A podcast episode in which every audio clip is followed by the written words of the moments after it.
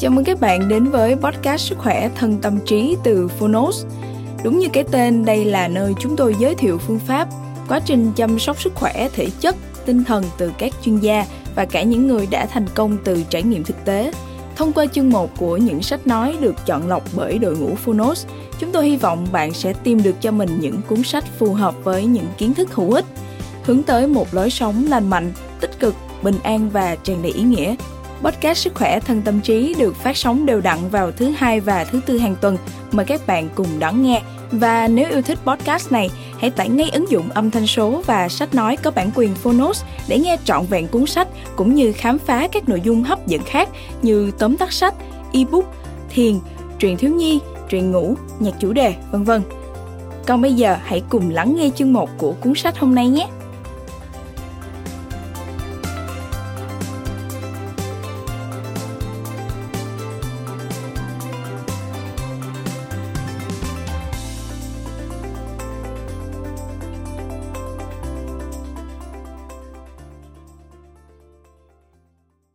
Bạn đang nghe từ Phonos. 9 lần khởi nghiệp, chuyện kể về những thất bại và thành công của một triệu phú. Tác giả Nguyễn Phương Nam, độc quyền tại Phonos. Phiên bản sách nói được chuyển thể từ sách in, theo hợp tác bản quyền giữa Phonos với công ty trách nhiệm hữu hạn truyền thông Kiva.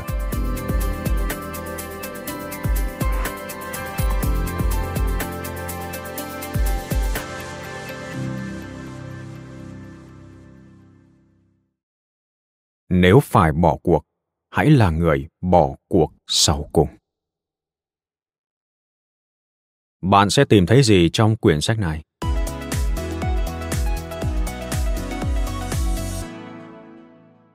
Chưa có một cuốn sách nào về kinh doanh mà tôi đọc nhanh như vậy bởi nó quá hấp dẫn. Nó quả thật là một quyển sách rất khác biệt. Nếu bạn là một người chuẩn bị khởi nghiệp, một doanh nhân, một người chủ hay quản lý của một doanh nghiệp vừa và nhỏ đây là cuốn sách phải đọc bởi nó sẽ giúp bạn rút ngắn thời gian giải quyết các vấn đề bạn đang gặp phải trong kinh doanh một cách đáng kể. Quyển sách là chuỗi các câu chuyện thực tế hấp dẫn về những lần khởi nghiệp đầy táo bạo của doanh nhân Nguyễn Phương Nam, người hiện đang làm chủ hơn 2.000 nhà trọ cho thuê, một công ty về cung ứng lao động và một nhà máy sản xuất áo thun khép kín trị giá hàng triệu đô la. Cứ sau mỗi câu chuyện, Nam lại ghi chú những điều đúc kết được từ quãng thời gian lăn lộn khởi nghiệp của bản thân. Mỗi đúc kết là một viên ngọc, mỗi đúc kết là hàng trăm giọt mồ hôi và nước mắt đổ xuống của chàng trai gan góc đầy nhiệt huyết này.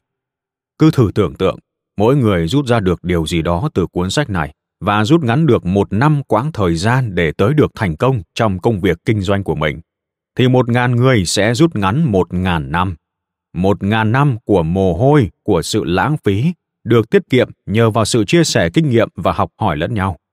Việt Nam sẽ đi nhanh hơn. Nước ta có rất nhiều người thành công đi trước, nhưng rõ ràng có rất ít người trong đó viết sách. Họa hoàn lắm, bạn sẽ được nghe họ nói chuyện trong một vài cuộc hội thảo ngắn ngủi. Điều đó có nghĩa là rất nhiều kinh nghiệm quý báu của họ sẽ không bao giờ được chia sẻ lại. Và nếu cứ thế, các thế hệ doanh nhân kế tiếp lại tiếp tục mất thời gian để tìm kiếm, học hỏi, rút kinh nghiệm. Nam có một lợi thế là Nam đã trải qua rất nhiều lần khởi nghiệp ở các lĩnh vực, quy mô và nguồn lực khác nhau, trải dài trong 13 năm qua. Chính vì vậy, những gì Nam trải qua và đúc kết lại được phù hợp với 99% những người đang khởi sự kinh doanh ở nước ta hiện nay. Các bạn sẽ thấy, những vấn đề Nam chia sẻ rất gần gũi với những gì bạn đang hoặc sắp trải qua và giúp bạn có thêm tự tin hành động. Từ các vấn đề về hoạch định kinh doanh, marketing, nhân sự, quản trị tài chính, sản xuất, vân vân. Tất cả đều ở quy mô tương tự như những gì bạn đang trải qua. Cuốn sách mà bạn đang lắng nghe là một món quà thực tế, đầy giá trị từ một người chỉ luôn mong mỏi làm sao ngày càng có nhiều người chuyển giao tri thức cho thế hệ doanh nhân kế tiếp. Tôi tin chắc nó sẽ giúp bạn sống tốt hơn, hạnh phúc hơn làm việc và kinh doanh tốt hơn. Từ đó, giúp cho những người thân xung quanh bạn, những người bạn có trách nhiệm với họ cũng sẽ sống tốt hơn và hạnh phúc hơn. Anh nguyễn quốc tuấn ceo hoàng phúc international, former ceo juno. Phần 1 thấu hiểu chính mình. Hãy hiểu mình trước khi hiểu người, hiểu đời.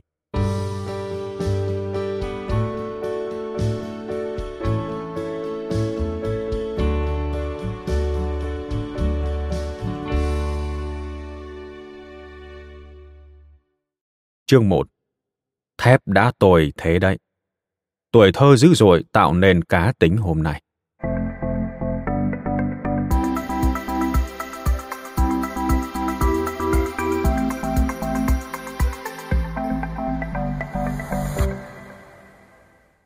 Tuổi thơ nổi loạn đầy những trò vui và các cuộc khám phá.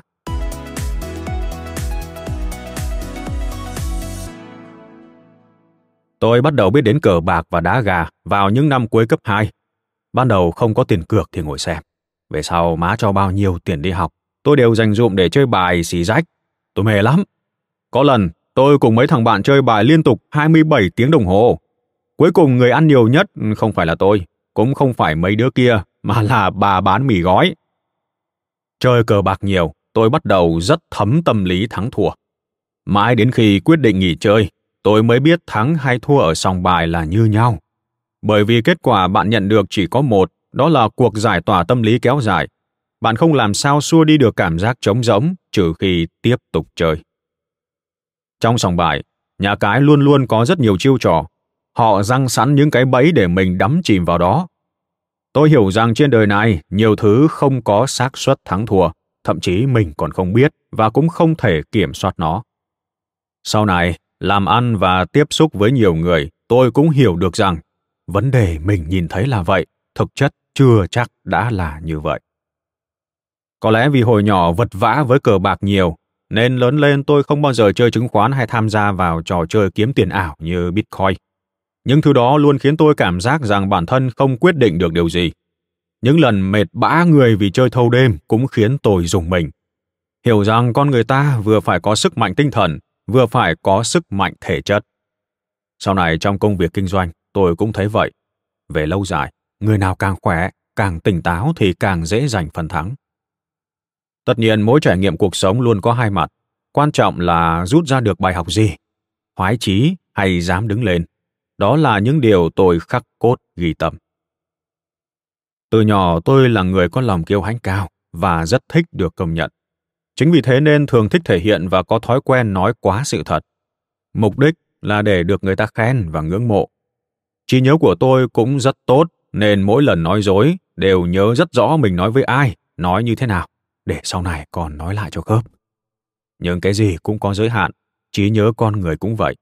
Vì nói dối nhiều quá nên lượng thông tin cần ghi nhớ vượt quá giới hạn mà não chịu được. Vào một ngày đẹp trời, tôi không nhớ nổi đã nói gì với thằng bạn chung lớp.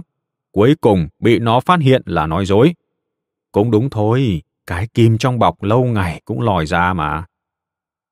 Vì là đứa có lòng tự trọng, sợ người khác đánh giá mình là kẻ nói dối, nên sau một hai lần như thế tôi quyết định không nói dối nữa. Lớn lên tôi hiểu được tâm lý của những người cũng nói dối như tôi, nên khi giao tiếp có thể nhận ra ngay ai đang nói thật, ai đang nói dối. Lời nói có thể che giấu, nhưng những gì cơ thể biểu hiện ra thì luôn nói lên sự thật. Muốn thành công phải quyết liệt, chịu khó. Những bài học đầu tiên về mưu sinh tôi học từ ba mình.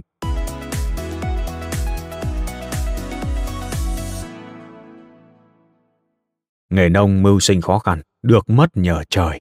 Nên ba tôi khởi nghiệp bằng chiếc xe tải cũ trị giá 9 triệu đồng.